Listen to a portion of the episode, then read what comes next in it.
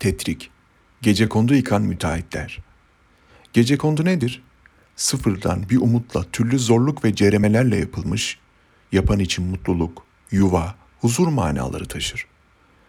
Gece konduyu yapan o kadar cefakardır ki çatı su damlatır, duvarlar rutubet tutar, böcekler ve fareler cirit atar ama o hiç yılmadan sırf mutluluk, huzur ve yuva için tadil eder.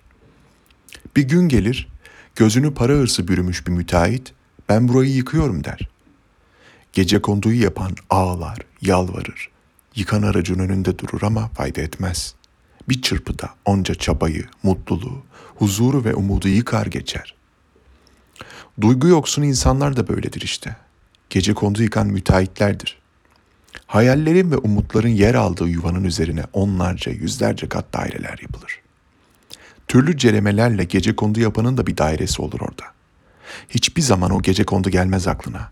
Bir daha gece konduda oturmak dahi Çünkü o kadar çok daire vardır ki hepsi de birbirinden güzel ve rahattır. Konforundan taviz vermek istemez eski gece kondu yapan adam bile. Bir daha o mahallede kimse gece kondu yapamaz. Adeta meydan dayağı gibi olmuştur o gece kondunun yıkılışı.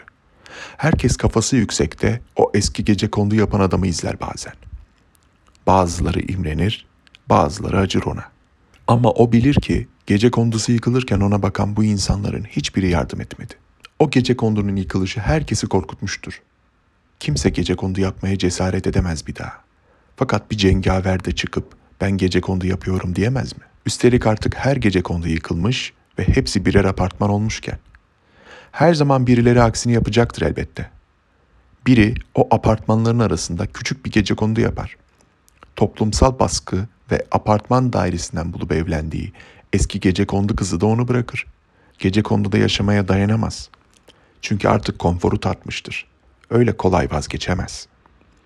Bizler de böyleyizdir. Küçük bir zorlukta kapitalist veririz hemen. Serbest piyasa, başkası mı yok deriz aşk dediğimiz şey bitince. Peki hangimiz o apartman dairelerinde mutluyuz?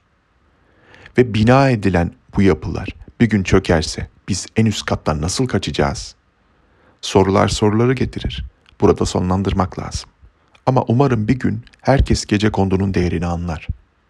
Bir daha yapılmasa da maziden bir yaprak gibi bahsedilir belki.